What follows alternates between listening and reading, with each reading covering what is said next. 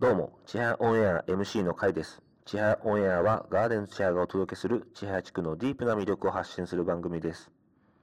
はい、えー2月23日、あべこべキャンプ開催されました。天候に恵まれ、そして多くの方にご来場いただきありがとうございました。今回はえー2月23日に開催しましたあべこべキャンプの反省会の模様をお届けしたいなと思います。で今回ですね、収録場所はアペコベキャンプに出店してくれました、パルコミマスさんで収録を行いました。で、店内のですね、音などちょっと入って聞きづらい場面もありますが、メンバーがですね、部室のような雰囲気のトークをしておりますので、ぜひですね、聞いてください。では、どうぞ。今日は反省会と次が22あの326 22と422話す順番が多う分んある決めないといけない多分最初は振りと返りあえりず振り返りかうん振り返りのあとそのいきなり4月の話じゃない感じあそうそうそうそう、ねうん、多分その 次これ今回やったじゃないですかう、公演ではいでその公演でやったのを次どうするかが先かなんそう私もそれずっと思ってたんですよねそこをせんと多分うん、うん一、回きりになっちゃうんで、そこをどこに持ってくるかですよね、うんここの間らへんに持ってくるかもう5月とかにするかですね、多分326と422は一旦無視していいんじゃないかなとももうは、う考えやすい青年部考青えやすい考えやすい年部としてイベント良かったですねうんいやよかったっす良よかったですガーデンズさんとしても良かったですかよかったっすよまあ昨日送ったのはなんとなく自分が計算して415って数字を出したんですけど館の普通の祝日平日の祝日うのイベントやってる日よりは600人ぐらい多いんですんよへえあ全体でね来場はへ全体的にえマジうんマジそれはすごいですそねこまでとは思ってなかっだからその比較してるイベントが真ん中の広場を使って比較ししてるんですけど今回広場別に使ってるわけじゃたな使っくてないてですねあの中規模まあ小どっちかというと小規うんうん模うんあそこの建物だけを使ったイベントとしては初めてでまあ415って、うん少なくはないです、うんまあ、あの建物を使って400人集めるっそうね、てうんすごいですごいですなねかなかないなですかなかうんとにかくなんか来た人たちはすごい居心地が良かったってうんみんな言っ満て足度がて、うんいやなんかあんな居心地がいいしなかなかイベントで居心地がいいっていうことって聞かないなと思って、なんか楽しかったとかなんかそういう意見って聞くんだけどなんか居心地が良かったって言われて私すごい嬉しかったんですよ、うんあ居心地がいいっていいなと思ってだからこそ多分滞留時間長かったし、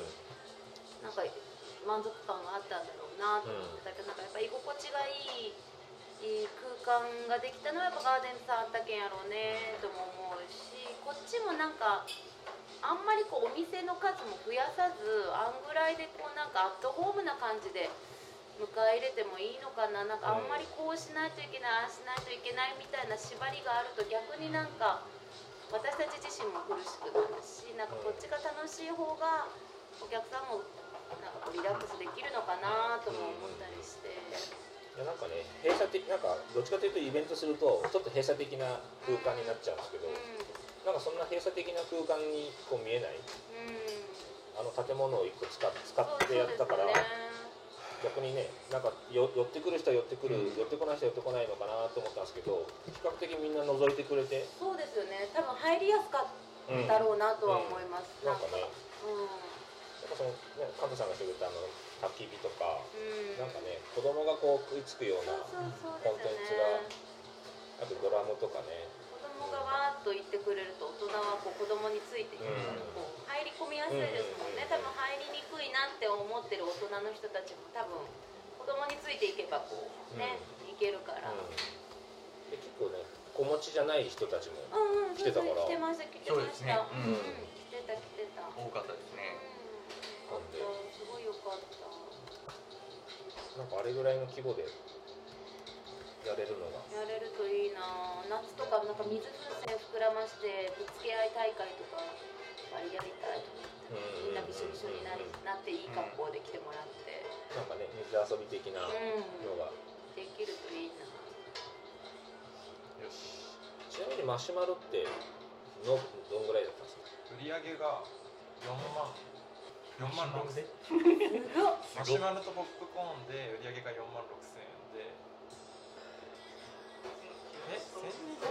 え千二百なわけないかいや千二百か千二百個ぐらい焼かれたのかな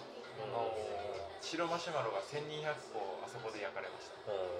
みんな焦げたマシュマロ持ってまうん、うん、したそうねで最初その僕らはその食べ物を売るんじゃなくてその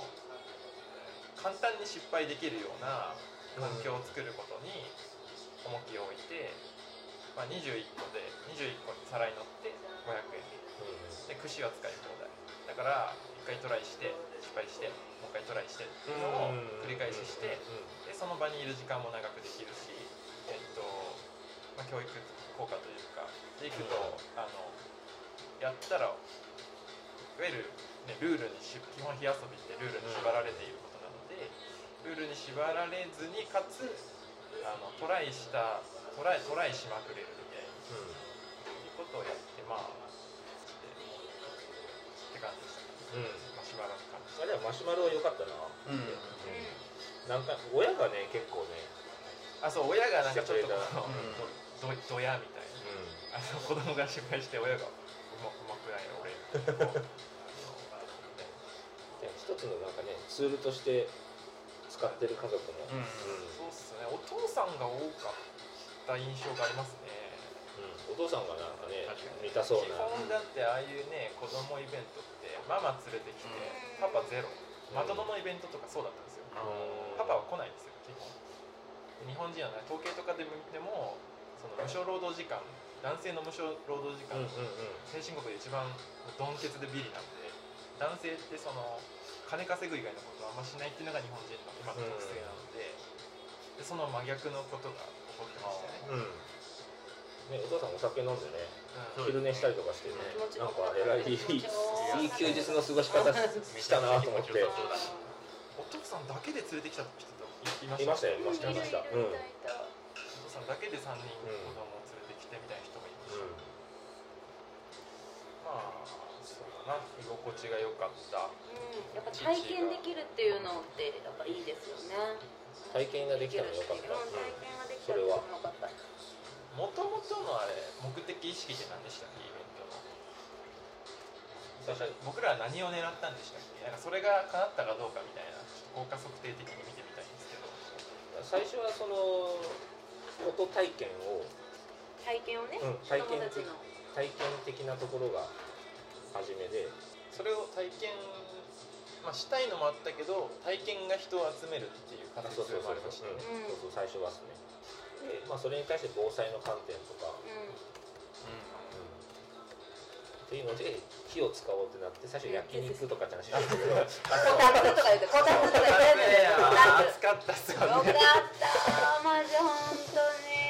危ないとこね焼肉こたつ鍋しないでマジでよかった本当にありがとうございま焼す肉こたつやったら多分ねある最悪ですよある意味もう大変やったと思う家事そてれんこやそ家事てんやこわっちが家事で す天気がもう予定いやでもやっぱ子供をこうメインにこうね歌っとうけん普段なかなかね僕らの店には来れないあの中学高校の同級生とかもねいっぱい来てくれたそうし来てねくれただから私インスタあげたけど結構同級生来てくれたんですよ、うんうん私店とかはやっぱ遠いし値段もあれだし子供連れ難しいけど今回結構来てくれましたもんねうんうんやっぱり体験いろいろさせたいっていうのもあったしなんかこう場所も良かったし結構来てくれたから、まあ、保育園の子たちも結構来てくれてたし、うん、まあここそこら辺になんかまたアプローチしたらもっと人は来るだろうなとは思います、なんか本当その前日の下見をさせてもらった時があったじゃないですか、ほん、本当高校生とかが走り回ったりとか、なんかまあ祝日ってのもあって、まあ、学校が休みだからうん難しいのかもしれないですけど本当なんかその中学生高校生とかもこう来やすいテーマのイベントの日とかも作ってみたいなことですねなんかちょっとちょっとあの空間をまあ言ってみたら高校生たちとかからは奪ってるようなイメージもあってうんその親子とかをメインにしてるから逆にねそのその子たちにうんスポットを当てたみたいな感じななんんだけど、か映えるパフェとかさ、な パフェとかねわらび餅シェイクみたいなやねつ、なんかもう、ね、僕らが勝負祭りにこうみんなでねもう中学生の時はもうありすいませんあの菓子具菓子で具のおね祭りがあって祭りってあるの、はいそこがもうなんかあの中学生とかのもうなんかステータスじゃないけどなんかこう夜そ夜うです夜遊びできるみたいな感じの日みたいな感じなんですよだけどそれ終わった後みんなで花火したりとかもうなんかちょっとその日はなんかこうみんなね そうですなんかあこのう精一杯のおしゃれして好きみな子にちょっと告白できるえー、たいな感じの夏祭りなんですよ。であ菓子具ーで勝負祭りと夏祭りの2つずっとあってて、う今んコロナでやってないけど、うそれがなんか私たちの中ではなんか結構お祭り大おきな祭りのイメージがあっておん祭りなんでえそういうのがないんですよねこの辺なるほどそういうのをなんかねーできるかもしれんうね、ん TikTok とか使ってくれてるのありがたいですよ、ううんうーんああいうこの時ここでやったよねみたいなのをなんかその子たちがじゃあ将来わかんないですよずっとここに住んでくれて、まあ、自分たちがやってるこのイベ,、ね、イベントを彼らがなんかやりたいみたいなそうですねいいですねのが続くと、まあ、ある意味継続的なスタートを切ったんじゃないかな自分は思ってて本当10年後ぐらいにそのこ同じガーデンズさんに行ってあれこんなに暗かったっけなみたいな感じで、うん多分もう今はもう恋してるから全てがもうね色を帯びてカラフルに見える全部世界楽しいやろうねあの子たち、だけどなんかねそういう彼らもねお金をそんなに持ってるわけではない、うんそうですよね学生だからなんかお金をも持ってなくても楽しめるような、うんまあ、ああいった公園使って遊んでくれてるから、面白いんじゃないかなとは、いや本当楽しそうでしたもんねその前日うんのなん高か校こう生、ねね、女子高生とかカップルもいたしなんか小学生が遊ぶような遊びをしかもあの遊び知っとるんやと思って、やっぱもう周りに店舗もいっぱいあるしなんかちょっと俺らもうこの大人になって気使うやんでうんうんうんもそこがなんか許されるあの空間ってすごいよねまあその店に迷惑かけたらダメですけどなんかあれぐらいやったら全然いいのにねなんかやっぱこうちょっとルールがねどんどんもう厳しくなってきて店の前で鬼ごっこなんか感じになるけどもなんか少年少女のようにもうね 楽走しりか回っってためちゃめねちゃみんな楽しで鬼ごっこすればいいのにね男子も一緒にねそうそうそうでもなんかいい効果を出したんじゃないかなって、うん、うんはい、今回はここまでです。反省会の模様は全4回にわたってお送りいたします。次回ですね、開催に向けてのトークも展開されますので、次回もぜひですね、聞いてください。千早オンエアはガーデンズ千早がお届けする千早地区のディープな魅力を発信する番組です。